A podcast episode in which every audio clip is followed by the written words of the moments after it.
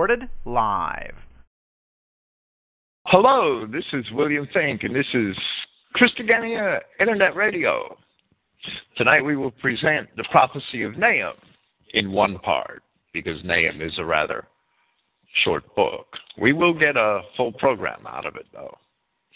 Today is September 19th, 2014. Praise Yahweh, the God of Israel, and thank you for listening. When the books of the and, and let me say it now. Next week we're going to have a um, call-in program Friday night, open lines. I encourage your participation, and and of course the trolls are not the gate crashers, the perverts, the Jews, the the Antifa, um, pretending to be CI pastors so that they could de- destroy CI Christian identity. They're not invited. They will be completely cut out of the recordings. When the books of the 12 minor prophets in the Bible were placed in order, and this is from the earliest manuscripts that I've seen, although they vary amongst one another. Nevertheless, an effort was made to place them chronologically. What we have now in the King mm-hmm. James Version and all modern versions of the Bible is an effort to order the 12 minor prophets aside from the four major prophets, an effort to place them chronologically. However, for a few of them, namely for Joel, Obadiah, and Jonah, that placement was not very accurate. Jonah was certainly the earliest of the recorded prophets and should have been placed before Hosea. Jonah was a memory in the days of Jeroboam 1, and we see that in 2 Kings chapter 14, verse 25. And Hosea began his prophesying closer to the end of Jeroboam 1's long tenure as the king of Israel, the first king of divided Israel. Obadiah wrote, when Jerusalem was already destroyed, and therefore Obadiah should have been placed much later in order, perhaps after Zephaniah and before Haggai. Chapter 3 of Joel shows that the prophet wrote after the Assyrian deportations and before the fall of Jerusalem. Therefore, he should have been placed in order next to Nahum. If we could reorder the minor prophets, we should have Jonah, then Hosea, Amos, and Micah, and the three of them were all contemporary with Isaiah. And then Nahum, who we are going to present tonight, and then Joel, who both seem to have been not long before the time of Jeremiah and Ezekiel. And then Habakkuk and Zephaniah, who were both in the days of Josiah the king of Judah. And they were contemporary with Jeremiah and Ezekiel in the early years of their ministries. Then Obadiah, and then after the time of Daniel, who would be next in chronology, we have the post captivity prophets Haggai, Zechariah, and Malachi. Here, we shall present the prophecy of Nahum, or Nahum, as some people say it, with some commentary and material from some of the correlating scriptures and from history. Not much is known of Nahum himself. The prophet does not date himself, except, as we shall see, by the conditions expressed in his writing. And he only calls himself Nahum the Elkoshite, most likely meaning that he came from a place called Elkosh. There is conjecture that Capernaum, the New Testament town in Galilee, was named for the prophet. The Hebrew word which gives us the name Nahum means comfort And it is fitting for the message of this prophet, since the destruction of Assyria would certainly be a comfort to Israel, and especially to Judah, which is still partially intact at this time. The phrase from which the name Capernaum is derived means village of comfort. There are at least four towns named Comfort in the United States Texas, North Carolina, Wisconsin, West Virginia. Capernaum, village of Nahum, village of comfort, may have easily been named likewise. And therefore, there is not necessarily a connection to the prophet, and we won't try to make one. There was also a place called Alkash, Naomi Elkoshite, right? There was a place called Al-Kash in what is now northern Iraq, which allegedly dates to Assyrian times. And that is plausible. And for which there has long, for many centuries, been claimed a connection to prophet. If that is so, and we're not accepting it, even though, and, and I didn't put this in my notes, but even though there's, there's a place in Al Kash in northern Iraq which claims to have the tomb of Nahum. And I know from my studies that in the centuries after the Christian era, there were a lot of places in Mesopotamia and the Near East who claimed to have the tomb of this person or that person. There was a place in, in the ancient Persian Empire that claimed to have the tombs of Moses and Abraham. And they were doing that for the same reason why the Catholic Church was later claiming to have the relics of the saints. They were doing that to foster a tourism industry. That's why they were doing it. So I wouldn't take it for granted that there's a tomb of Nahum in Al Kash in northern Iraq, that it's really the tomb of Nahum. However, if it is so that Nahum is from that Al Kash, because there is no Al Kash in Palestine known from Old Testament times. That doesn't mean it didn't exist, it just means that it hasn't been identified with any certainty the Nahum would be an Israelite of the Assyrian captivity. However, while this is a possibility, it cannot be taken for granted that it's true. And one may argue, reading Nahum, that the context of the prophecy, especially in the first chapter, places the prophet in Jerusalem. But of course, that too is a more or less circumstantial argument. So I don't think we're ever going to arrive conclusively without further ancient literary evidence where Nahum was from uh, or, or um, where he was when he prophesied. So I'm not going to jump to any unsubstantiated conclusions based on circumstantial evidence alone. Now for a discussion and this is most important and, and central to this presentation tonight. Now, for a discussion of the historical background of Nahum's prophecy. Some chronologies place the beginning of the rule of Hezekiah, the king of Judah, as early as 729 BC. Hezekiah ruled the kingdom of Judah, as the Bible tells us, for 29 years. Others begin his reign as late as 715 BC. And, and that's for good reason that we will discuss later, but they don't have any credibility doing it.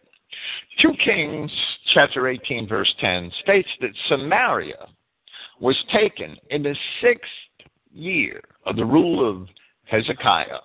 And that is generally accepted by anthropologists, historians, archaeologists to have happened in 722 or 721 BC, when Sargon the Great put Samaria under siege and took it. So, a starting date of 727 BC for the beginning of Hezekiah's rule is a fair estimate counting the years inclusively. 727 is the first year, 726 is the second, and so on. 715 is far too late. In 2 Kings chapter 18, verse 13, we read that Sennacherib, the king of Assyria, took 46 fenced cities of Judah in the 14th year of Hezekiah, which, counting inclusively from 727, would be 714 BC. The Bible records the siege of Jerusalem by Sennacherib most fully in 2 Kings chapters 18 and 19, which end with the annihilation of Sennacherib's army by apparently supernatural means. I'm going to read from chapter 18, verse 32. Therefore, thus says Yahweh concerning the king of Assyria, he shall not come into this city, nor shoot an arrow there, nor come before it with shield, nor cast a bank against it by the way that he came. By the same shall he return, and shall not come into this city, saith Yahweh. For I will defend this city to save it for my own sake, and for my servant David's sake. And it came to pass that night that the angel of Yahweh went out and smote in the camp of the Assyrians a hundred fourscore and five thousand. And when they arose early in the morning, behold, they were all dead corpses. So Sennacherib, king of Assyria, departed and went and returned and dwelt at Nineveh. And it came to pass, as he was worshiping in the house of Nisroch, his god, that Adrammelech and Sharezer, his son, smote him with the sword and they escaped into the land of Armenia. And Esarhaddon, his son, reigned in his stead. The period before it came to pass, as it says, and it came to pass that this happened to Sennacherib. The period before it came to pass was actually quite a long time since by the popular chronologies, those of the archaeologists and, and anthropologists and historians, Esarhaddon, his son, ascended to the throne around 680 BC. While the Assyrian records are not clear about the circumstances of the death of Sennacherib, they are supportive of the biblical account. Esarhaddon, his son, left inscriptions explaining that he was the youngest of his brothers and was the appointed successor of his father, which made his brothers jealous. Thereafter, Esarhaddon attained the throne in the aftermath of a civil war against his brothers after his father died. And he said in an inscription that his brothers went out of their senses doing everything that is wicked in the eyes of the gods and mankind, and continued their evil machinations. That's found in an inscription of Esarhaddon in ancient Near Eastern texts relating to the Old Testament, page 289. When the Assyrians, under Sennacherib, some people pronounce that Sennacherib, had decimated Judah and threatened Jerusalem, Hezekiah became sick unto death, as it is described in 2 Kings chapter 20. And he entered into prayer to Yahweh, the God of Israel. He was at that time visited by the prophet Isaiah, who was nearing the end of his own ministry. Then Isaiah delivered the word of Yahweh to the king, as it is recorded in that same chapter from chapter from verse 5. Turn again and tell Hezekiah, the captain of my people, Thus saith Yahweh, the God of David, thy father, I have heard thy prayer, I have seen thy tears. Behold, I will heal thee. On the third day thou shalt go up unto the house of Yahweh, and I will add unto thy days fifteen years. And I will deliver thee and this city out of the hand of the king of Assyria, and I will defend this city for mine own sake and for David my servant's sake. From the chronology of Scripture, these last 15 years in the life of Hezekiah were apparently from 714 or just after to about 699 BC. The destruction of the Assyrian army is reported at the end of 2 Kings chapter 19. However, the illness of Hezekiah happened in those days, as 2 Kings chapter 20 attests. And therefore, the promise of 2 Kings chapter 20, verse 6, where it says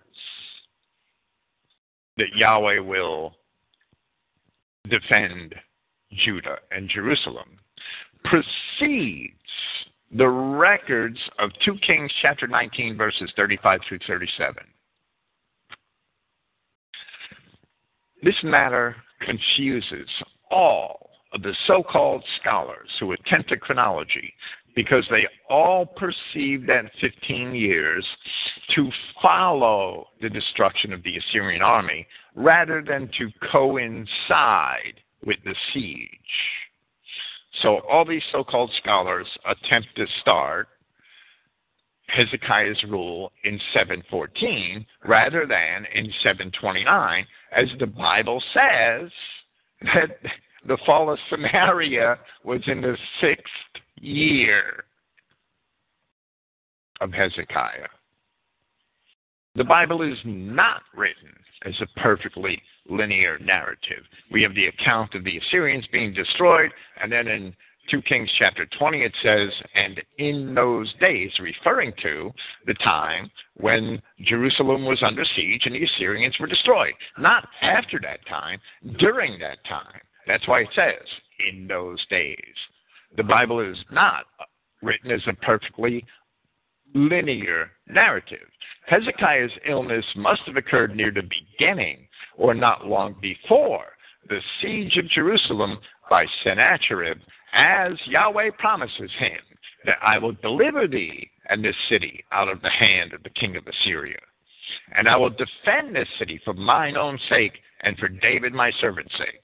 Jerusalem must have been under siege from that time when that promise was made and Hezekiah was sick, and on for a good portion of those final 15 years in the life of Hezekiah since the Assyrian siege of Jerusalem lasted for several years. So 2 Kings chapter 20 is parallel to 2 Kings chapters 18 and 19. The annals of Sennacherib have been preserved in several ancient inscriptions, which have been discovered by archaeologists from the time of um, Sir Henry Sir Henry Layard in the 1840s when Nineveh was first excavated by British archaeologists. Two of those um, ancient inscriptions which contain the annals of Sennacherib, are called the Sennacherib prism and also the Taylor prism. The king, according to generally accepted chronologies, ruled Assyria from 704 to 681 BC. We don't agree with that. If the generally accepted date for the rule of Sargon II and the fall of Samaria is accepted, then Sennacherib's rule must have started at least 10 years sooner, if the scripture is correct. And of course it is. However, it may be that Sennacherib, being the successor and son of Sargon II, was considered king by the scribes of Judah before he actually took the throne, since he was the crown prince and co regent with his father, Sargon II. There are a multitude of problems when assessing ancient chronologies. However, the archaeological records certainly attest to the historicity of the events themselves. The following translation from the Annals of Sennacherib concerns the siege of Jerusalem in the days of Hezekiah, the king of Judah. This is from ancient Near Eastern texts relating to the Old Testament, Princeton University Press, page 288. The translator is the famous D.D. Luckenbill. As to Hezekiah the Judahite, he did not submit to my yoke, I laid siege to 46 of his strong cities, walled forts, and to the countless small villages in their vicinity, and conquered them by means of well stamped earth ramps and battering rams brought thus near to the walls, combined with the attack of by foot soldiers using mines, breaches, as well as sapper work machines in order to breach the walls of the city. I drove, and, and the sapper work would protect the soldiers from missiles above. I drove out of them 200,150 people, young and old, male and female, horses, mules, donkeys, camels, big and small, cattle beyond counting, and considered them booty. Himself I made a prisoner in Jerusalem, his royal residence, like a bird in a cage. Speaking Sennacherib, speaking of Hezekiah. I surrounded him with earthwork in order to molest those who were leaving his city's gate. His towns, which I had plundered, I took away from his country and gave them over to Metinti, the king of Ashdod, Padi, the king of Ekron, and Silibel, or Silibal, the king of Gaza. Thus I reduced his country, but I still increased the tribute and the Katru presents. We, we don't know what Katru means, I guess. Due to me as his overlord, which I imposed later upon him, beyond the former tribute to be delivered annually.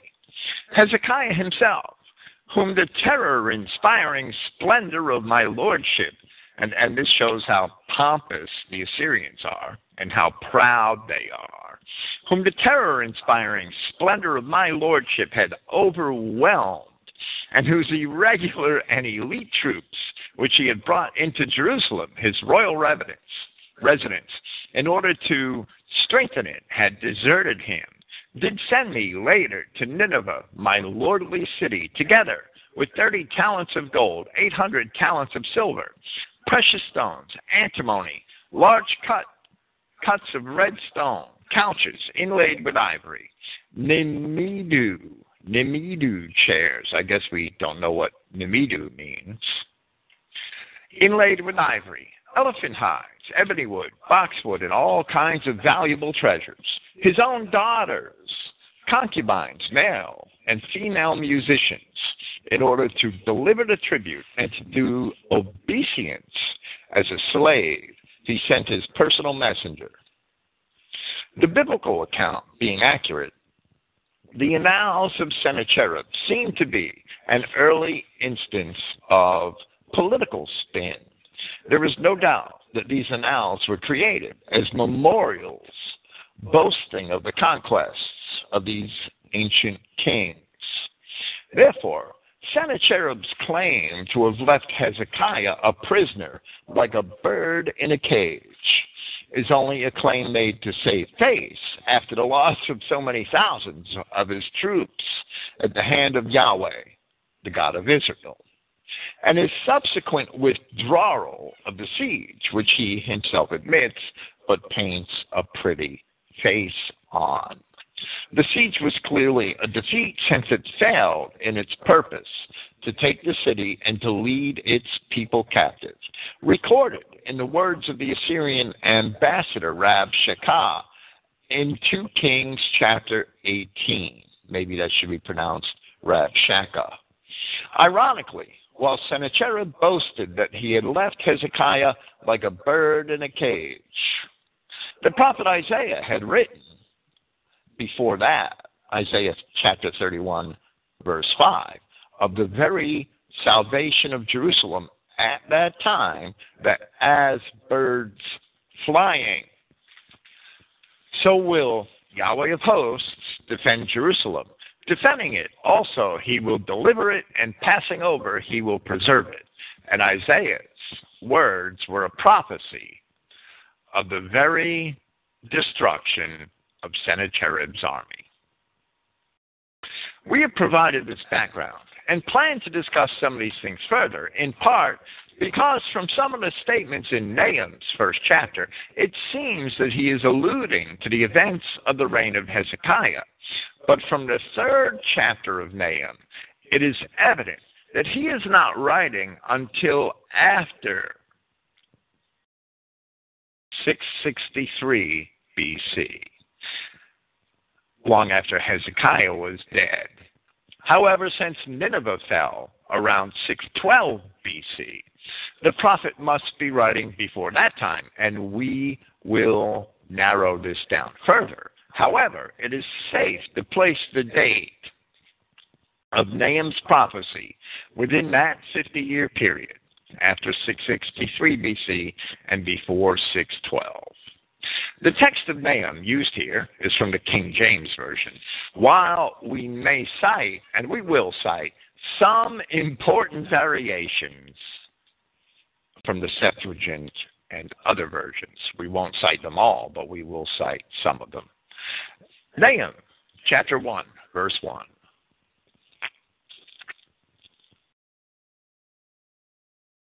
The burden of Nineveh, the book of the vision of Nahum, the Elkoshite. That's all we know about the man himself.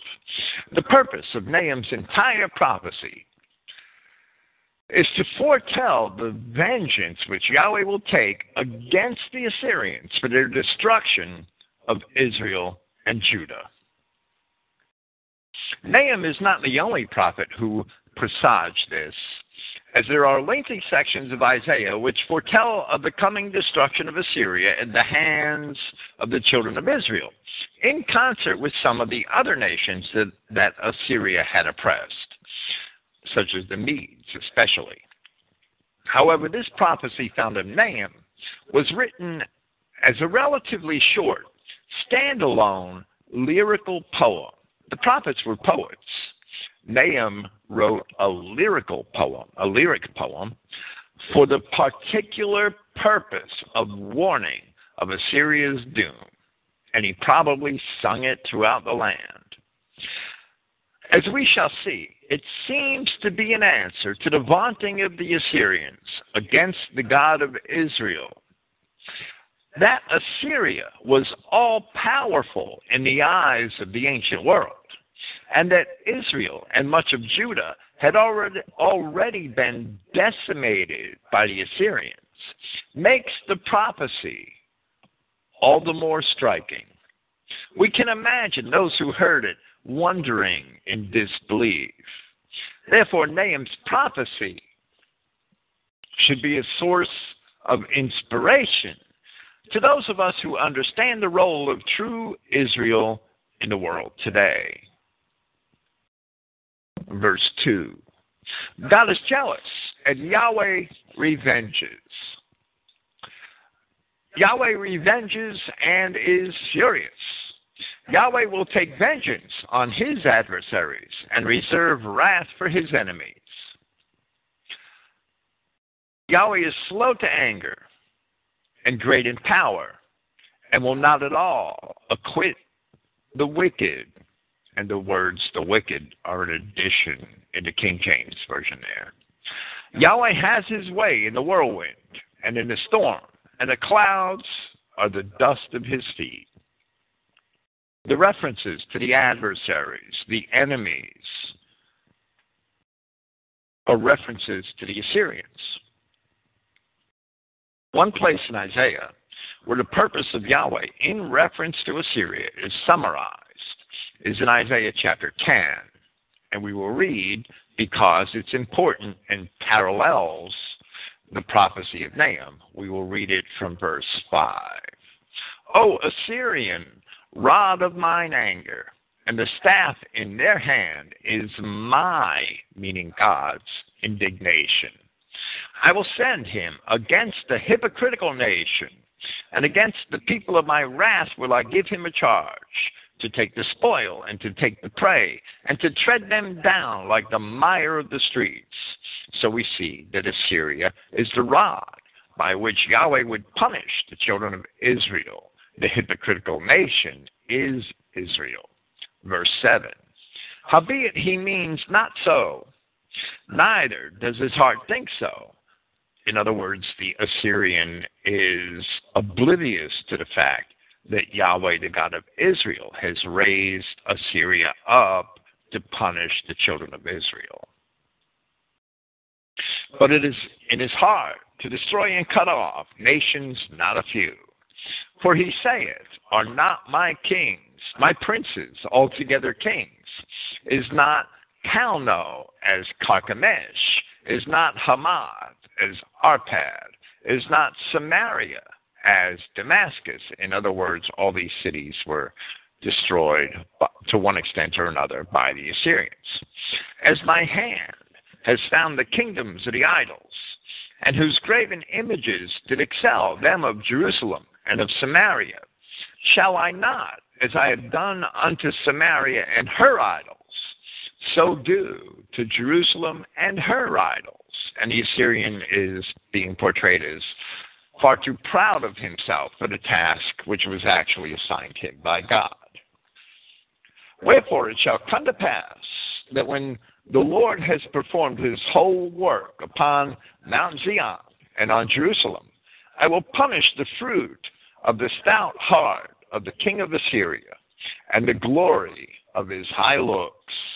For he says, By the strength of my hand I have done it, and by my wisdom, for I am prudent, and I have removed the balance of the people, and have robbed their treasures, and I have put down the inhabitants like a valiant man. And my hand is found as a nest, the riches of the people. And as one gathereth eggs to the left, I have gathered all the earth, and there was none that moved the wing, or opened a mouth, or peeped. Nobody could raise a hand against the Assyrians. A lesson to those of us who are successful in our endeavors is that we should always be humble in our success and give the credit for it to God. Verse 15 Shall the axe boast itself against him that hews therewith? Or shall the saw magnify itself against him that shakes it? As if the rod should shake itself against them that lift it up, or as if the staff should lift up itself, as if it were not wood. The Assyrian was only a tool in the hand of God, and therefore should not have vaunted himself against that God. Therefore shall the Lord, the Lord of hosts, send among his fat ones leanness, and under his glory he shall kindle a burning like the burning of a fire. And the light of Israel shall be for a fire, and his Holy One for a flame. And it shall burn and devour his thorns and his briers in one day. And this is a strong indication that the children of Israel would participate in the destruction of Nineveh. And there are others later in this chapter, Isaiah chapter 10 and shall consume the glory of his forest and of his fruitful field, both soul and body. And they shall be as when a standard bearer faints, and the rest of the trees of his forest shall be few when the standard in battle, when it goes down, the troops flee. They, they felt they were defeated. And the rest of the trees of his forest shall be few that a child may write them. Little would be left of the Assyrians when it was over, and that certainly became true. Nahum, verse 4 He, meaning Yahweh, rebukes the sea and makes it dry, and dries up all the rivers. Bashan languishes, and Carmel and the flower of Lebanon languishes. And these places in Israel, it seems that the Word of God is using these once glorious places in Israel as a proverb at this time. Isaiah had already mentioned these same places on several occasions. And in chapter 33 of his prophecy, he wrote a similar oracle naming these same places in connection with the vengeance of Yahweh, where he says it 33:9. The earth mourns and languishes. Lebanon is ashamed and hewn down. Sharon is like a wilderness. And Bashan and Carmel shake off their fruits. Now will I rise, says Yahweh. Now will I be exalted. Now will I lift myself up. Nahum verse 5. The mountains quake at him, and the hills melt, and the earth is burned at his presence, yea, the world and all that dwell therein. And mountains and hills are, of course, analogies for nations, large and small. Who can stand before his indignation, and who can abide in the fierceness of his anger? His fury is poured out like fire, and the rocks are thrown down by him. Yahweh is good, a stronghold in the day of trouble. He knows them that trust in him, but with an overrunning flood he will make an utter end of the place thereof, and darkness shall pursue his enemies. Yahweh God knows those who trust in him, but to trust in a God or in the God is to keep his ways. Therefore, Nahum is referring to the children of Israel who are obedient to their God, indicating that they would be looked after by him. He is a stronghold in a day of trouble, and therefore, keeping his ways, one may abide his anger. On the other hand, destruction is certain to those of his enemies. Verse 9. What do you, and he's addressing the Assyrians, what do you imagine against Yahweh? He will make an utter end. Affliction shall not rise up the second time. And that's important to the context of this epistle of Nahum. For while they be folded together as thorns, and while they are drunken as drunkards, they shall be devoured as stubble fully dry. There is one come out of thee that imagines evil against Yahweh, a wicked counselor.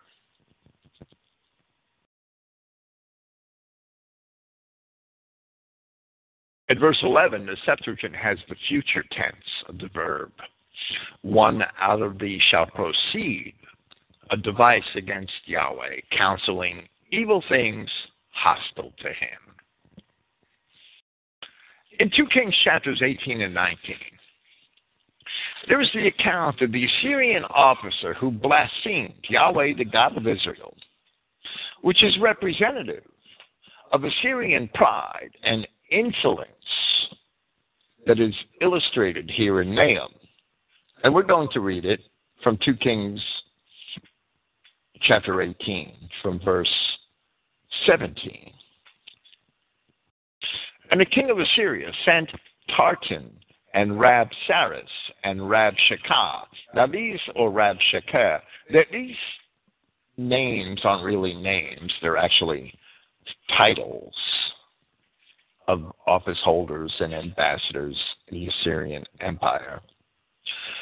From Lachish to King Hezekiah with a great host against Jerusalem, when we presented our um, prophecy of Amos here last year, we demonstrated from ancient inscriptions that when Sennacherib had invaded Judah and took 46 strong cities of the um, towns of Judah and took those 200,000 people, some odd people, captive to Assyria, he had used the ancient Israelite city of Lachish as his base of operations and left that city intact later on.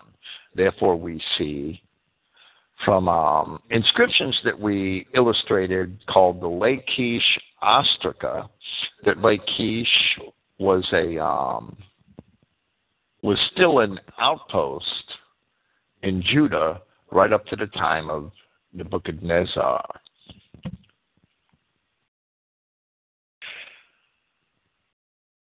And they went up and came to Jerusalem, Tartan, Rabsaris, and Rabshakeh. And when they were come up, they came and stood by the conduit of the upper pool, which is in the highway of the fuller's field. And when they had called to the king, there came out to them Eliakim, the son of Hilkiah, who was over the whole household, and Shebna the scribe, and Joah the son of Asaph the recorder. And Rabshakeh said unto them, Speak ye now to Hezekiah. Thus saith the great king, the king of Assyria, What confidence is this wherein thou trustest? Thou sayest, but they are but vain words, I have counsel and strength for the war. Now on whom do you trust? That you rebelled against me. Hezekiah had rebelled against Sennacherib, refusing to further be obedient to him or provide him with tribute, which includes soldiers for his ongoing military campaigns. Now behold, you trust upon the staff of this bruised reed, even upon Egypt, on which if a man leans, it will go into his hand and pierce it. So is Pharaoh, king of Egypt, unto all that trust on him. But if you say unto me, We trust in Yahweh our God, is not that he whose high places and whose altars Hezekiah has taken away? Now, this is important because this shows that Hezekiah took the high places in Judah and Jerusalem away prior to the siege of Assyria by Sennacherib. But the king of Assyria and the Assyrians imagined not that Hezekiah had taken the high places of the idols away, they imagined that he took high places of Yahweh away, which the Bible tells us, of course, is not true. He took the high places of the idols away. We trust in Yahweh our God. If you say unto me, Rabshakeh, we trust in Yahweh our God. Rabshakeh says, is not that he whose high places and whose altars Hezekiah has taken away, and has said to Judah and Jerusalem, You shall worship before this altar in Jerusalem. Now therefore, I pray thee, give pledges to my lord the king of Assyria, and I will deliver thee two thousand horses, if you be able on your part to set riders upon them. The Assyrians are doubting that Hezekiah can assemble an army. How then wilt thou turn away the face of one captain of the least of my master's servants, and put thy trust on Egypt for chariots and for horsemen? Am I now come up without Yahweh against this place to destroy it? Yahweh said to me, Go up against this land and destroy it. Then said Eliakim, the son of Hilkiah, and Shebna, and Joah, unto Rabshakeh, Speak, I pray thee, to thy servants in the Syrian language, for we understand it. In other words, in Aramaic. And talk not with us in the language of Judah, in the ears of the people that are on the wall. But Rabshakeh said unto them, in other words, the, the officials of Judah did not want the common people to hear and understand the Assyrian ambassadors. But Rabshakeh said unto them, Has my master sent me to thy master and to thee to speak these words? Has he not sent me to the men which sit on the wall, that they may eat their own dung and drink their own piss with you? Then Rabshakeh stood and cried with a loud voice in the language of, of Judah, and spoke, saying, Hear the word of the great king, the king of Assyria. Thus saith the king, let not Hezekiah deceive you, for he shall not be able to deliver you out of his hand. Now, if the illness and repentance of Hezekiah happened before this time, as I am certain that it did, because 2 Kings chapter 20, those events are parallel to these events in 2 Kings 18 and 19, then Yahweh already guaranteed Hezekiah that he would preserve Jerusalem. So Hezekiah wasn't really entrusting on Egypt. He had already repented and was trusting on Yahweh. The king of Assyria perceived Hezekiah was trusting on Egypt. Neither let Hezekiah make you trust in Yahweh, saying, Yahweh will surely deliver us, and this city shall not be delivered into the hand of the king of Assyria. Hearken not to Hezekiah. Now, this is Rabshakeh, the Assyrian ambassador, addressing the people of Judah who were on the wall of Jerusalem to defend it. Hearken not to Hezekiah, for thus saith the king of Assyria, Make an agreement with me by a present, and come out to me. And then eat ye every man of his own vine, and every one of his fig tree. And drink ye every one the waters of his cistern. Until I come and take you away to a land like your own, a land of corn and wine, a land of bread and vineyards, a land of olive oil and of honey, that you may live and not die and hearken not unto Hezekiah when he persuadeth you, saying, Yahweh will deliver us. Has any of the gods of the nations delivered at all his land out of the hand of the king of Assyria? Where are the gods of Hamath and of Arpad? Where are the gods of Sepharvaim, Hena, and Ivah? Have they delivered Samaria out of my hand? Who are they among all the gods of the countries that had delivered their country out of my hand, that Yahweh should deliver Jerusalem out of my hand. So he's vaunting himself against God. But the people held their peace and answered him not a word, for the king's commandment was saying, Answer him not. Then came Eliakim, the son of Hilkiah, which was over the household, and Shebna the scribe, and Joah the son of Asaph the recorder to Hezekiah with their clothes rent, and told him the words of Rabshakeh. Now, the response of Hezekiah to this blasphemy of the Assyrians was humble. He did not care for his own reproach, he cared that the Assyrians reproached his God. And rather than respond with his own words, he appealed to his God. This helps to clarify the account of 2 Kings chapter 20, that Hezekiah's illness and his repentance coincided with the events of Sennacherib's siege of Jerusalem rather than following it. And that would also repair all of the mistaken chronologies of the mainstream academics who have not made this realization. From 2 Kings chapter 19. And it came to pass, when King Hezekiah heard it, that he rent his clothes, and covered himself with sackcloth, and went into the house of Yahweh. And he sent to Eliakim, who was over the household, and Shebna the scribe, and the elders of the priests, covered with sackcloth, to Isaiah the prophet, the son of Amos. And they said to him, Thus saith Hezekiah, This day is a day of trouble, and of rebuke, and blasphemy, for the children are come to the birth, and there is not strength to bring forth. It may be Yahweh thy God will hear all the words of Rabshakeh, whom the king of Assyria, his master, has sent to reproach the living God, and will reprove the words which Yahweh thy God has heard. Wherefore lift up thy prayer for the remnant that are left. So the servants of the king of Hezekiah came to Isaiah, and Isaiah said unto them, Thus shall ye say to your master, meaning the king.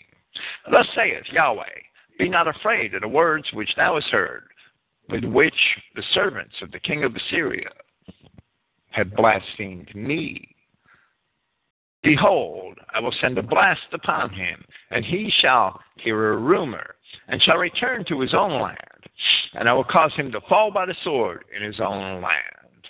While this event with Rabshakeh and Hezekiah is from a somewhat earlier time than Nahum's, it represents, nevertheless, the pride of Assyria for which the Assyrians would be destroyed. It also seems to be the first affliction which Nahum infers in verse 9, which is also referred to here in verse 12. Thus saith Yahweh, though they be quiet, and likewise many, yet thus shall they be cut off, cut down, when he shall pass through. Though thy, though I have afflicted thee, meaning the first time when Jerusalem was under siege, and when the 46 cities of Judah were taken away. I will afflict thee no more, for now will I break his yoke from off thee, and will burst thy bonds in sunder. Verse 12 seems to be a reference. It seems to be a reference to the destruction of the Assyrian army before the gates of Jerusalem. But that interpretation conflicts with what is evident concerning the dating of Nahum in chapter 3 of his prophecy, which we will discuss shortly. And the Septuagint reads very differently in verse 12, where Brenton's translation of the Greek is, Thus saith Yahweh, who rules over many waters, even thus shall they be sent away and a report of these shall not be heard any more. And now I will break off his yoke from you and snap the bonds that bind you. Although the Assyrian siege under Sennacherib was broken with the destruction of his army, Assyria remained a great power and still had Hezekiah and Judah under tribute so the bonds were not broken at that time. The Assyrian records attest to that, as does Scripture. Esarhaddon, the successor of Sennacherib and his son, was still active in Judah and Samaria, and that's even attested to in Ezra chapter 4.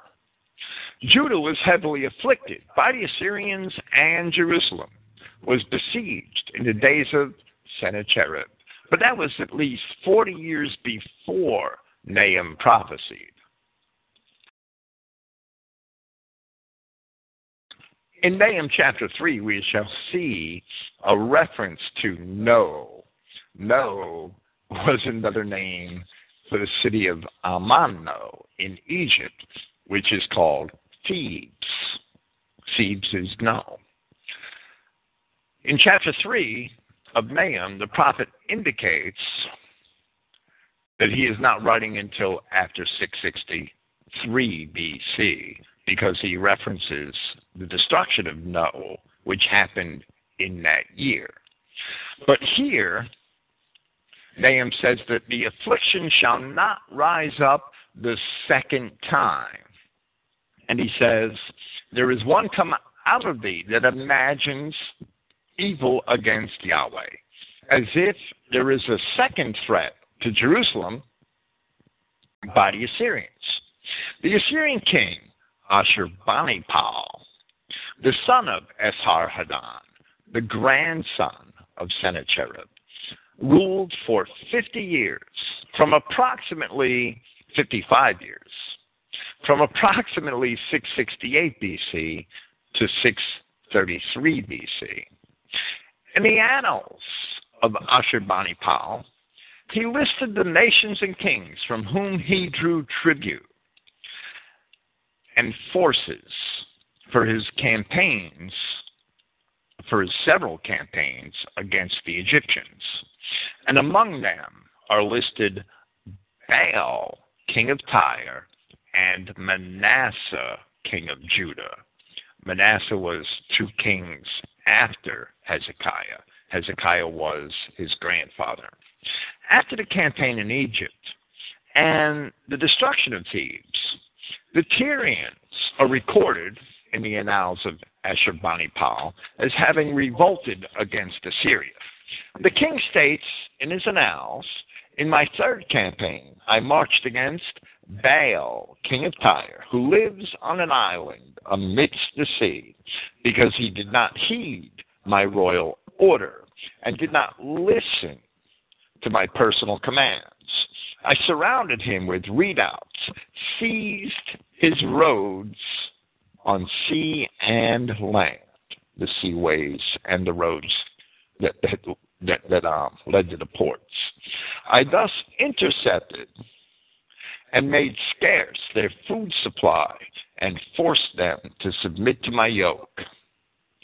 Shortly thereafter, there was a large insurrection against, I'm sorry, amongst the Nabateans and the other tribes of Arabia, which Ashurbanipal had campaigned to subject.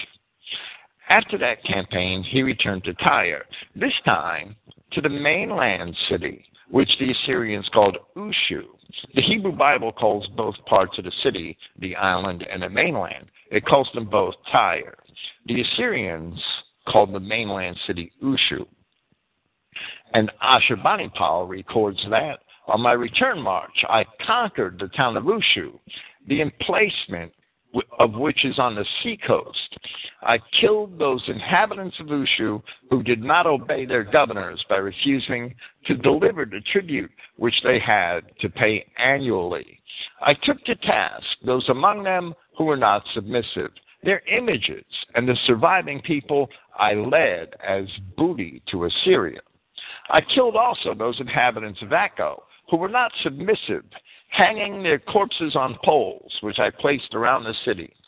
The others I took to Assyria, formed a contingent out of them, and added it to the large army which Ashur has presented to me. And it can be established that the inhabitants of Ushu, or Tyre, for the most part, and the inhabitants of Akko, for the most part, at this time were Israelites. Some deportations of Israel were still going on in the days of Ashurbanipal. Manasseh was king in Judah for 55 years following the death of Hezekiah, his father, or from about 699. I'm sorry, he's his son, not his grandson. From about 699 to 645 BC. It is hard to imagine that the wicked king, Manasseh, did not revolt from Assyria at this time, and especially since there were revolts against Assyria in many of those surrounding nations. But neither did he help the Assyrians, evidently. The annals of Ashurbanipal also mention assistance from the kings of Edom and Moab, but there is no mention of Judah of course, the annals themselves are not preserved completely. However, Scripture does record such a thing and presents it from an entirely different viewpoint. From, the, from 2 Chronicles, chapter 33, from verse 9.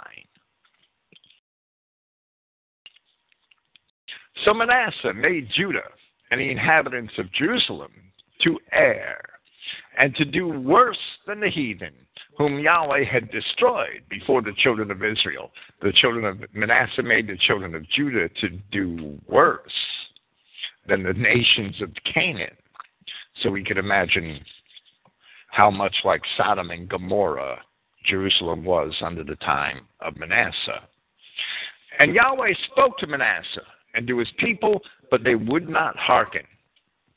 Therefore Yahweh brought upon them the captains of the host of the king of Assyria, which took Manasseh among the thorns. Now, the Septuagint has in bonds there, not among the thorns. And other translations of the Hebrew have with hooks or in manacles. So I wouldn't take the thorns thing in the King James Version too literally and bound him with fetters, and carried him to Babylon. And when he was in affliction, he besought Yahweh his God, and humbled himself greatly before the God of his fathers, and prayed unto him. And he was entreated of him, and heard his supplication, and brought him again to Jerusalem into his kingdom. The Assyrians took Manasseh out of Jerusalem into captivity. Manasseh prayed to Yahweh God for deliverance, and Yahweh granted it to him, even though Manasseh was a very wicked king. Then Manasseh knew that Yahweh was God.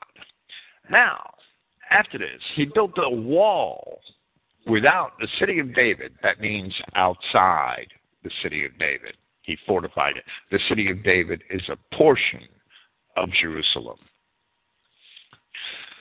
on the west side of Gihon, in the valley, even to the entering in at the fish gate, and compassed about Ophel, and raised it up a very great height, and put captains of war in all the fenced cities of Judah.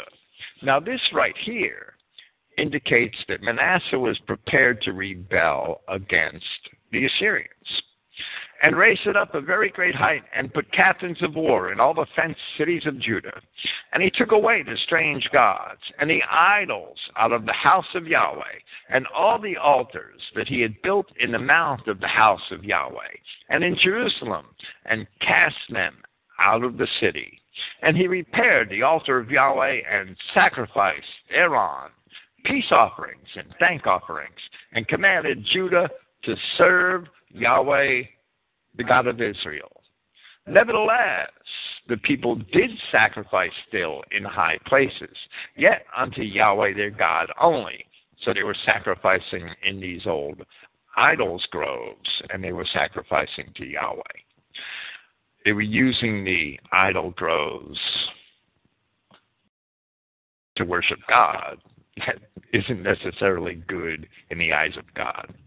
Now, the rest of the acts of Manasseh, and his prayer unto his God, and the words of the seers that spoke to him in the name of Yahweh, God of Israel, behold, they are written in the book of the kings of Israel, and his prayer also, and how God was entreated of him, and all his sin and his trespass in the places wherein he built high places and set up groves and graven images before he was humbled. Behold, they are written among the sayings of the seers. So Manasseh slept with his fathers, and they buried him in his own house, and Amon, his son, reigned in his stead. Amon only reigned two years before the rule of jo- Josiah. It seems that this passage of Nahum must therefore be connected somehow to these events in the time of Manasseh. After Manasseh, his wicked son Amon ruled Judah for two years, and then there was the 30 year rule of the good king Josiah. It was during the time of Josiah that Assyria was destroyed. However, the end of Josiah's rule may actually have involved that same event. On the surface, it appears that the dating for the death of Josiah in the, in, in the popular chronologies may be as late as 609 BC.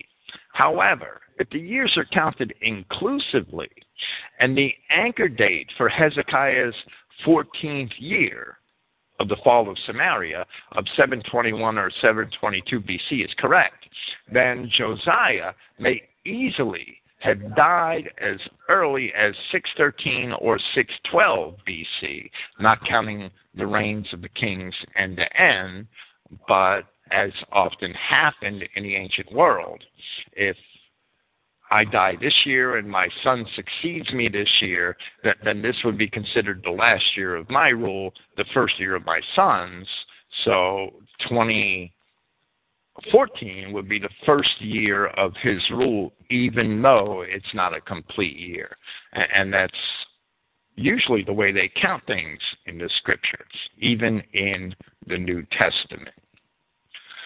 So Josiah could easily have died as early as 613 or 612 BC, which is the generally accepted date for the fall of Nineveh.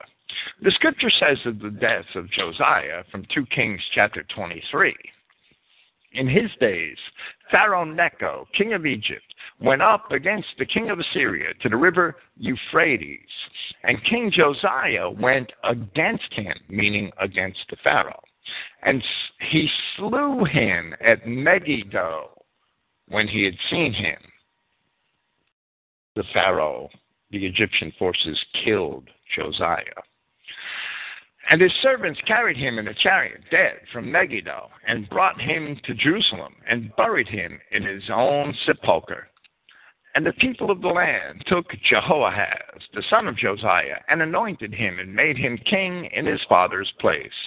The Egyptian Pharaoh may very well have been sending armies to Assyria, to the Euphrates, to assist in its destruction, which was happening at that very time. At this time, 612 BC, the Pharaoh was attempting to gain from the fall of Assyria all the land of the Levant as far as the city of Carchemish. Carchemish was the ancient Hittite capital. Pharaoh Necho was defeated at Carchemish by Nebuchadnezzar, the king of Babylon, in the fourth year of Jehoiakim, as Jeremiah 46:2 attests. Some of this is recorded by the Greek historian Herodotus in his Histories, Book 2, chapter 159. In Herodotus, though, a lot of casual readers would just overlook it because in Herodotus, the Judeans, the Judahites, under Josiah, are called Syrians, and Megiddo is called Magdalus. Herodotus referred to the Judahites as the Syrians of Palestine several times in his histories. Nahum 114. And Yahweh has given a commandment concerning thee, that no more of thy name be sown out of the house of thy gods. I will cut off the graven image and the molten image. This is speaking of Nineveh. I will make thy grave, for thou art vile. Behold, upon the mountains, the seed of him that brings good tidings, that publishes peace. O Judah, keep thy solemn feasts, perform thy vows, for the wicked shall no more pass through thee. He is utterly cut off. Nahum wrote, at least 40 years after the ministry of Isaiah saw its end, and we will establish Nahum chapter 3, and must have been familiar with his prophecy. Verse 15, Isaiah 52 7, which Paul also quotes in Romans chapter 10, how beautiful the feet of them that bring the gospel. And here Nahum connects the coming destruction of Assyria to the deliverance and obedience of Judah. After Manasseh was delivered from the hand of the Assyrians, there was a partial reform and a more full reform, religious reform in Judah, return to Yahweh in Judah, came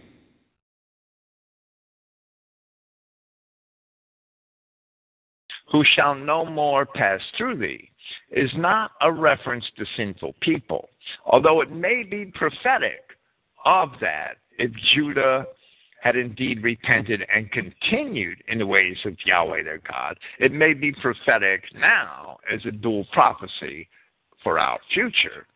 But in the immediate context of Nahum, here in this chapter, it must be a reference to the Assyrians themselves who the opening of this prophecy explicitly were called adversaries and enemies of Yahweh.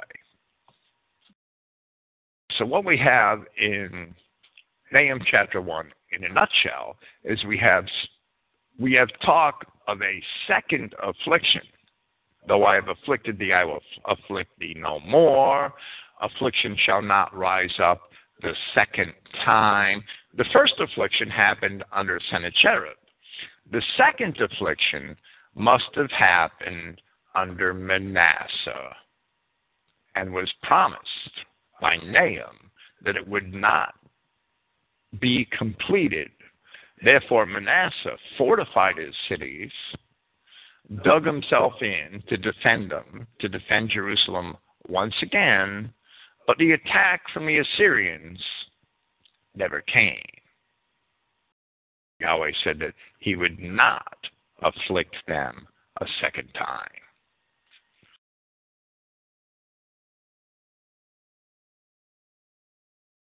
Nahum chapter 2, verse 1. He that dashes in pieces is come up before thy face. Keep the munition, watch the way. Make thy loins strong. Fortify thy power mightily. For Yahweh has turned away the excellency of Jacob as the excellency of Israel. For the emptiers have emptied them out, meaning Jacob and Israel, and marred their vine branches, the emptiers of the Assyrians. And this is a reference to the earlier deportations of Israel. He that dashes it in pieces is come up before thy face, because the Assyrians had once again come to Jerusalem, apparently when Manasseh was taken captive. The shield of his mighty man is made red. The valiant men are in scarlet. Now, Nahum is prophesying the destruction of Assyria for what they have done to Israel and Judah and for their pride in doing it. So these seem to be references to the blood of the Assyrians, which would be shed in retribution. The chariots shall be with flaming torches in the day of his preparation, and the fir trees, or the nations, shall be terribly shaken. The chariots shall rage in the streets.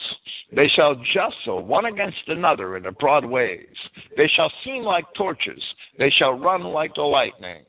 He shall recount his worthies. They shall stumble in their walk. They shall make haste to the wall thereof, and the defense shall be prepared. The gates of the rivers shall be opened, and the palace shall be dissolved. The ruins of ancient Nineveh, this is the burden of Nineveh, the ruins of ancient Nineveh are found in two large mounds, and today they're named Koyunit, I'm sorry, Koyunjik and Nabi Yunus, which are located on a level part of the plain near the junction of the Tigris and the Khawsar rivers. Khawsar, K H A W S A R, would allow you to find that on Google. The area covers about 1,900 acres. It was surrounded, before Nineveh fell, by a seven and a half mile long brick wall. Nineveh was an important junction for commercial routes crossing the Tigris River. The following is from the Encyclopedia Britannica article on Nineveh, which can be found online. From the ruins, it has been established that the perimeter of the great Assyrian city wall was about seven and a half miles long and in places up to 148 feet wide. The walls of ancient cities were um, were built so that chariots and armies and 148 feet, chariots and, and, and soldiers in their armies could actually stand on the walls to defend the city from invaders below the walls chariots could ride around the city walls, atop of the walls. Nineveh was an important junction for commercial routes crossing the Tigris. I'm sorry, I read that. The walls were seven and a half miles long and 148 feet wide, and the article goes on to state there was also a great unfinished outer rampart protected by a moat, and the Khawsar River flowed through the center of the city to join the Tigris River on the western side of it. Now, with this description, Nahum chapter 2, verse 6 may be better understood. The gates of the rivers shall be opened, and the palace shall be dissolved. In other words, the walls would be breached where the rivers were and and that would ultimately lead to the destruction of the city. Verse seven, and Huzzab shall be led away captive; she shall be brought up, and her maid shall lead her as with the voice of doves, tabering. Taboring is a word describing a musical sort of beating. Tabering upon their breasts. The reference to Huzzab seems to come from a misunderstanding on the part of the King James Version translators, and the only a few modern translations follow it. Brenton's Septuagint follows the Greek rather well, where he has this verse to read, and the foundation has been exposed. There's no reference to Huzzab in the Septuagint. It says, and the foundation has been exposed, and she referring to the city. She has gone up, and her maidservants were led away as doves, moaning in their hearts. Now, rather than Huzzab, the New American Standard Bible reads, It is fixed, which is closer to the understanding of the Hebrew word reflected in the Septuagint. And she and her, later in the passage, seem to refer not to some Huzzab, but to the city itself. Verse 8 But Nineveh is of old like a pool of water, yet they shall flee away. Stand, stand, shall they cry, but none shall look back. From Brenton's Septuagint, and a repetition of, is found in the Greek also, it says, And as for Nineveh, her waters shall be as a pool of water, and they fled and stayed not, and there was none to look back. And the meaning seems to be that the people of Nineveh shall disappear as a pool of water is breached and cannot stay in its place. Take ye the spoil of silver, take the spoil of gold, for there is none end of the store and glory out of all the pleasant furniture. She is empty and void and waste, and the heart melts, and the knees smite together, and much pain is in all loins, and the faces of them all gather blackness. Where is the dwelling of the lions, and the feeding place of the young lions? Where the lion, even the old lion, walked, and the lions whelp, and none made them afraid. Nineveh was one of the greatest cities. Yet, from the time of its destruction around 612 BC until it was first excavated by the British in the 1840s, it laid in ruins under a pile of rubble. Today, it is still only piles of rubber, rubble. However, it's finally being encroached upon by the suburbs of a relatively new Iraqi city named Mosul. Verse 12. The lion did tear in pieces enough for his whelps, and strangled for his lionesses, and filled his holes with prey, and his dens with raven. Behold, I am against thee, saith Yahweh of hosts, and I will burn her chariots in the smoke. And the sword shall devour thy young lions, and I will cut off thy prey from the earth, and the voice of thy messengers shall no more be heard. Again, we're going to read from Isaiah, later on in Isaiah chapter 10, where the destruction of Assyria was also prophesied, and this is from verse 24. Therefore, thus saith Yahweh, God of hosts, O my people that dwell in Zion, be not afraid of the Assyrian. He shall smite thee with a rod and shall lift up his hand against thee. Now, of course, Isaiah wrote this before the Assyrian deportations began in Israel, after the manner of Egypt. In other words, they'll go back into captivity. For yet a very little while, and the indignation shall cease, and mine anger in their destruction and Yahweh of hosts shall stir up a scourge for him according to the slaughter of Midian at the rock of Oreb. And as his rod was upon the sea, so shall he lift it up after the manner of Egypt. And it shall come to pass in that day that his burden shall be taken away from off thy shoulder, and his yoke from off thy neck. In other words, Israel would be freed of captivity and, and the tribute and the slavery imposed on them by the Assyrians. And his yoke from off thy neck, and the yoke shall be destroyed because of the anointing. This certainly indicates that the children of Israel would also play a significant role in the destruction of Assyria.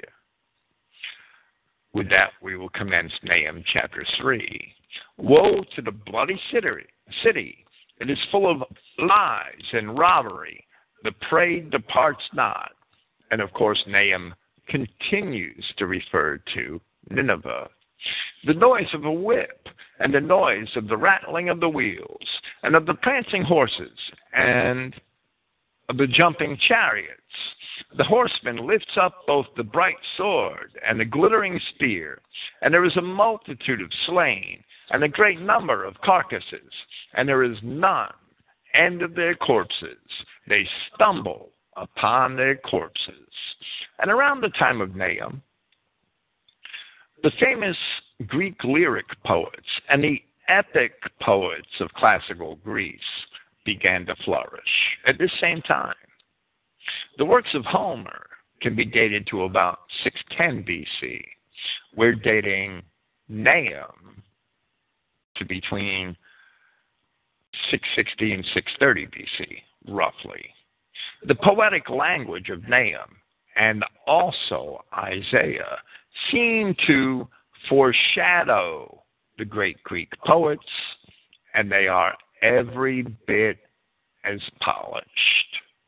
Verse 4 Because of the multitude of the whoredoms of the well favored harlot, the mistress of witchcrafts, that selleth nations to her whoredoms, and families to her witchcrafts.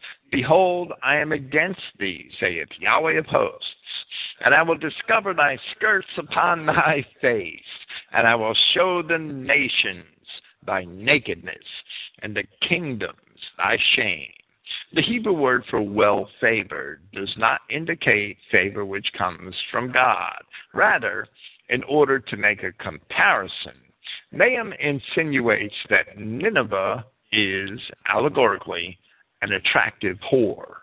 Verse 6 And I will cast abominable filth upon thee, and make thee vile, and will set thee as a gazing stock or a spectacle. And it shall come to pass that all they that look upon thee shall flee from thee, and say, Nineveh is laid waste who will bemoan her? When shall I seek comforters for her?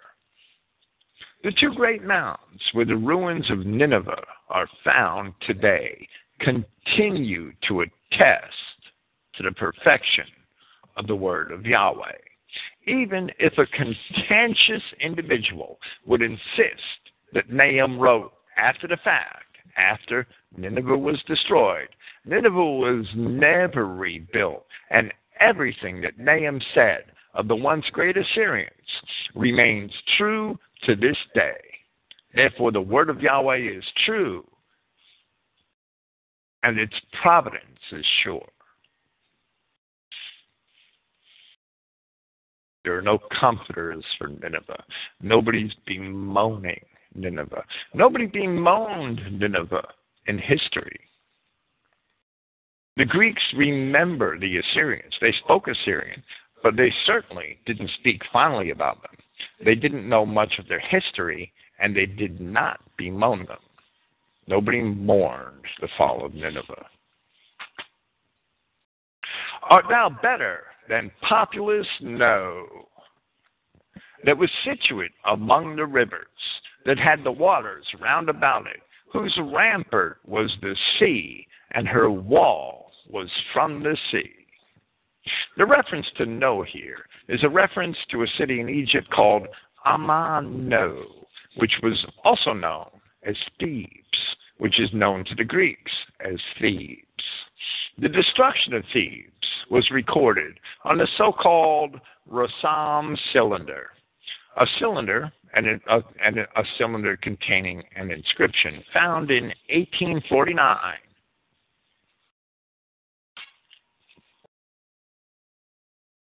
by Sir Henry Layard in the ruins of ancient Nineveh when he was excavating one of those mounds.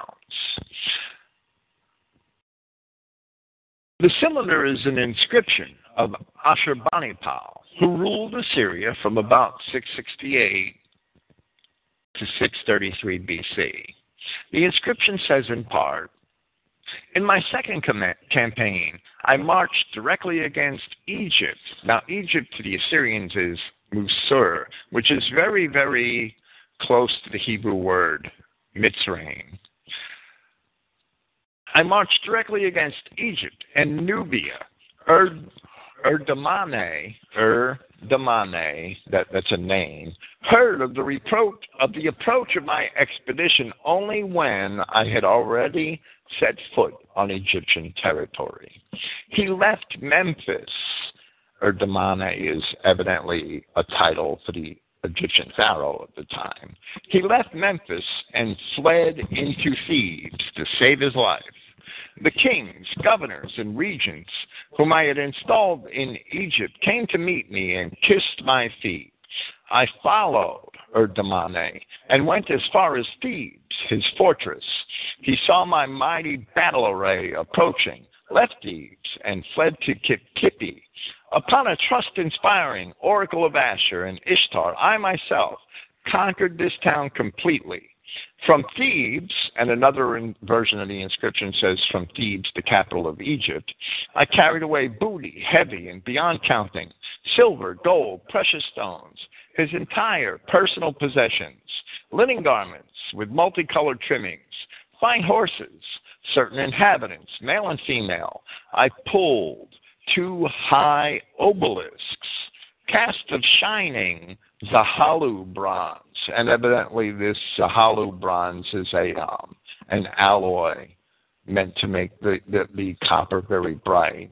The weight of which was 2,500 talents. Now a talent was near 60 pounds, so these are pretty big obelisks. Standing at the door of the temple, out of their bases, and took them to Assyria. Thus I carried off from Thebes heavy booty, beyond counting. I made Egypt and Nubia feel my weapons bitterly, and celebrated my triumph with hands full and safely. I returned to Nineveh, the city where I exercised my rule.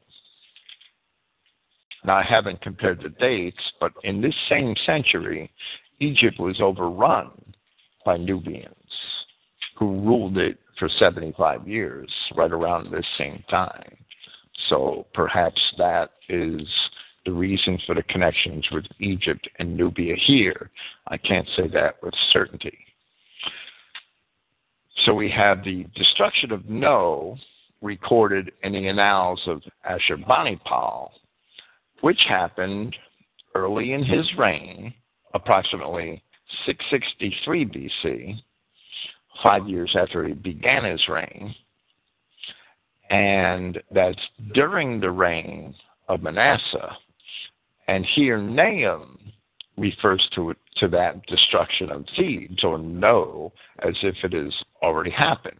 That the um, the, the great rivers and, and the walls and the population of No wasn't any help and could not save it, and that Nineveh was no better. Nahum goes on to say in verse 9, after talking about the ramparts and walls and the protection which Noah had from the sea, and he says, Ethiopia and Egypt were her strength, referring to No. And it was infinite. Put and Lubim were, and the King James has, thy helpers. The reference is to No in verse 8, and therefore in verse 9, and not to Nineveh, and it's Nineveh which is being addressed. Therefore, the rendering of the last clause, as it is found in the New American Standard Bible, is more accurate and it says, Put and Lubim were among her helpers, meaning No's helpers, not Nineveh's helpers. Thebes stood against Assyria with the help of these surrounding nations Ethiopia, Egypt, Put, and Lubim. Yet it was nevertheless destroyed by the Assyrians. And the prophet is using its example as a warning to the Assyrians themselves. Now, Ethiopia says in Hebrew, Cush, and Egypt, which is Mitzrayim, and Foot, P H U T, or Put here, P U T, in the King James, those were all descendants of Ham, listed in Genesis 10:6. Now, it is possible that the Lubim, who are also mentioned in 2 Chronicles, chapters 12 and 16, and who are certainly the Libyans of history, and that's the name by which the Greeks also knew them. It is possible that they should be associated with either the Ludim or the Lehabim of Genesis 10:13. And I would go so far as to estimate that Ludim in Genesis 10:13 is an error, an ancient error for the word Lubim.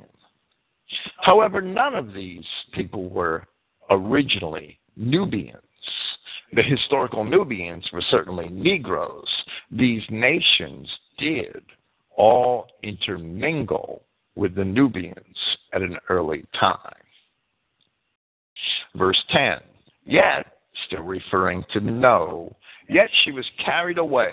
She went into captivity. Her young children were also dashed in pieces at the top of all the streets, and they cast lots for her honorable men, and all her great men were bound in chains.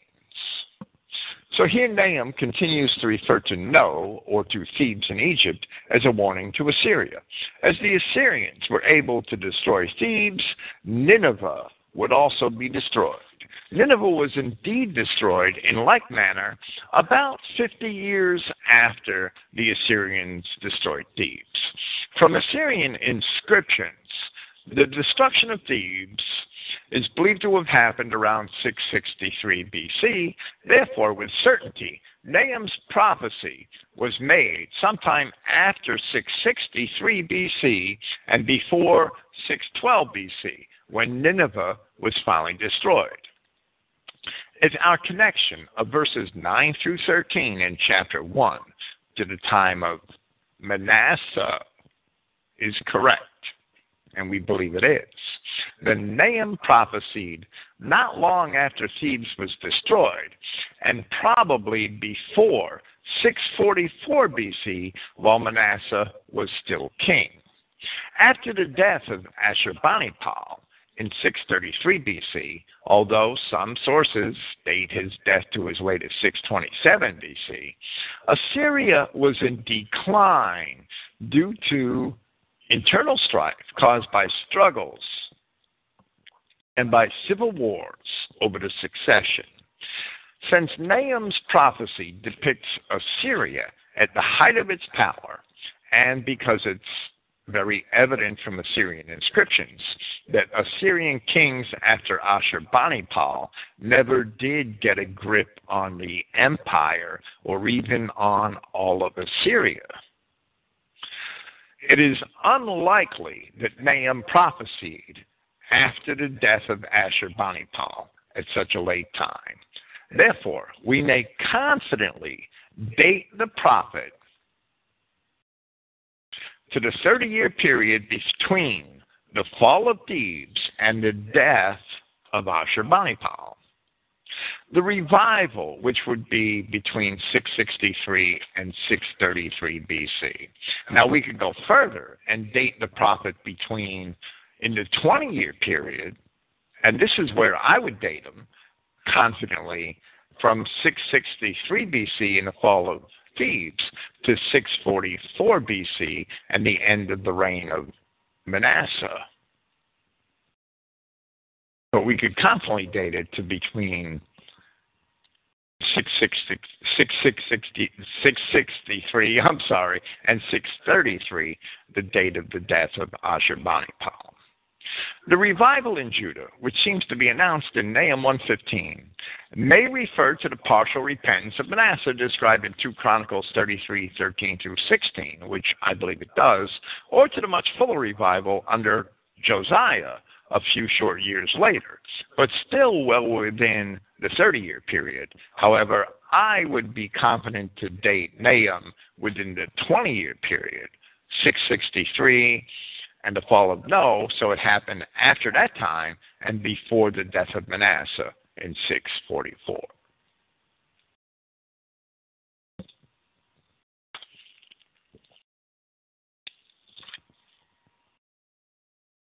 Verse 11 Thou also shalt be drunken, thou shalt be hid, thou also shalt seek strength because of the enemy rendering the final phrase because of an enemy would have been much better in consideration of both context and grammar, because in that for that word enemy, there's no definite article in the Hebrew.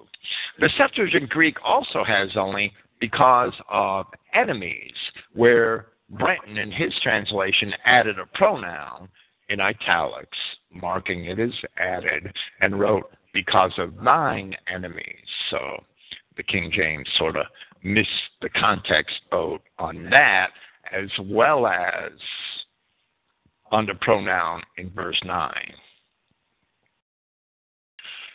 Verse 11. I'm sorry, verse 12. All thy strongholds shall be like fig trees with the first ripe figs. If they shall be shaken, they shall even fall into the mouth of the eater. Behold, thy people in the midst of thee are women. The gates of thy land shall be set wide open unto thine enemies. Sounds like America today. The fire shall devour thy bars. Draw thee waters for the siege. Fortify thy strongholds. Go into clay and tread the mortar to make strong the brick kiln. There shall the fire devour thee. The sword shall cut thee off. It shall eat thee up like the cankerworm. Make thyself many as the cankerworm. Make thyself many as the locusts. Regardless of the power of Assyria, her great fortresses and armies would fall easily into the hands of her enemies. While the New American Standard Bible agrees with the King James Version's rendering of the Hebrew at verse 15, the Septuagint reads like this there the fire shall devour thee, the sword shall utterly destroy thee, and it shall destroy thee as the locust, and shalt thou be pressed down as a palmerworm. In Joel chapter 1, the Assyrians and the other nations which had devoured ancient Israel were described in that same manner as the cankerworm, the palmerworm, the caterpillar, the locust. As for the men being as women, the Greeks, the ancient Greeks, I forget where I first read it, but it's repeated um, several times. The ancient Greeks had a theory that a wealthy society became um, accustomed to luxury and that that made men effeminate. And that's exactly what we see in the white nations of Europe and America today. Verse 16 Thou hast multiplied thy merchants above the stars of heaven. The cankerworm spoils and flies away. Nahum had said in verses 4 and 5 of this chapter, because of the multitude of the whoredoms of the well favored harlot, the mistress of witchcraft that sells nations to her whoredoms and families to her witchcrafts, Behold, I am against thee, saith Yahweh of hosts, and I will discover thy skirts upon thy face, and I will show the nations thy nakedness, and the kings thy shame. It's the same pattern that we see in Revelation chapter 18 of the great whore, the international merchants of Mystery Babylon. In the prophecies of Hosea and Amos, Yahweh chastised the children of Israel for the whoredom of international trade. Nineveh is portrayed here in that same manner, as is the whore of Babylon in Revelation chapter 18. The stars of heaven often refer to the people of God in Scripture. And here we're told, or we see that Nineveh is told that she has multiplied her merchants above the stars of heaven. The merchants were multiplied above the children of God. So it is again today. Where it says that the cankerworm spoils and flies away, it is evident that once the damage is done, those who caused it would not be found. Nineveh was not taken over. Rather, it was destroyed, and those who destroyed it had left it for good. Verse 17 Thy crown are as the locusts, and thy captains as the great grasshoppers which camp in the hedges in the cold day. But when the sun arises, they flee away, and their place is not known where they are. The references to insects here present a different analogy. The mighty warriors of Assyria will flee before their enemies.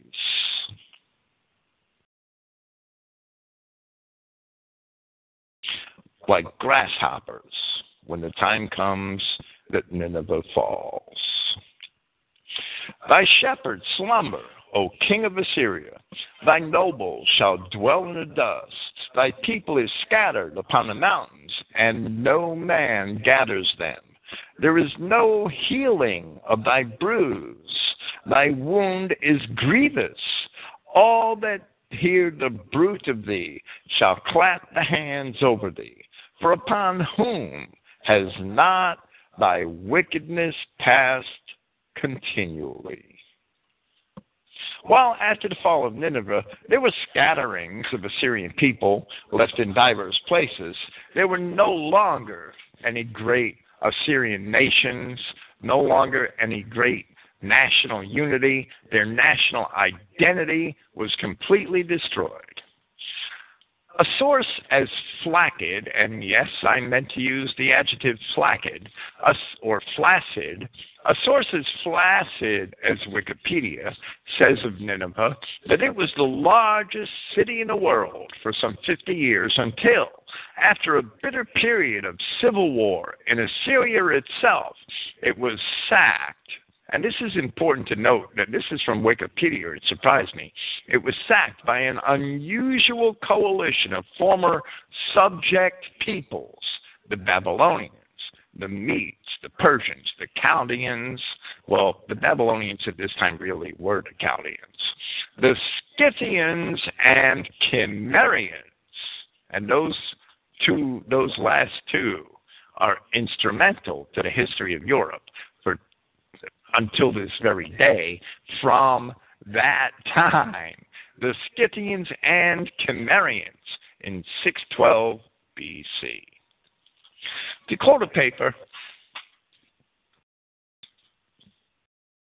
found at Christogenea, which was written nearly 10 years ago, I believe, and entitled Herodotus, Scythians, Persians, and Prophecy. Herodotus relates that the Medes were already at war with the Assyrians when the Scythians invaded Media during the reign of the Median king Cyaxares, which would be approximately, that reign would be approximately 625 to 585 BC, according to Herodotus's chronology. The Scythians prevented the Medes from destroying Nineveh, and themselves became masters of Asia, a position they held for 28 years. While Herodotus states that Cyaxares conquered Nineveh himself after becoming free of the Scythians, this is impossible since Nineveh was destroyed by 612 BC. And Herodotus is likely repeating later propaganda from the Medes. Strabo tells us rather that in ancient times, Greater Armenia ruled the whole of Asia after it broke up the empire of the Syrians. And there, Strabo is, and this was a common mistake among the ancient Greeks. There, Strabo is obviously confusing Syrians with Assyrians. And Strabo mentions Greater Media later in the same paragraph, so he's not confusing Armenia and Media. Greater Armenia, according to the historian Diodorus Siculus, was the first Scythian land. Along with the witness of Herodotus, even though it's indirect, these writers show that Isaiah was correct. The Israelites the Scythians and Cimmerians. Surely with the Medes alongside them, destroyed Nineveh and the Assyrian Empire. Now, there is a little doubt that the Babylonians were also in league with the Scythians and the Medes in the destruction of Assyria. And Babylon at that time was ruled by the Chaldeans. The book of Daniel, for instance, refers to the Babylonians as Chaldeans.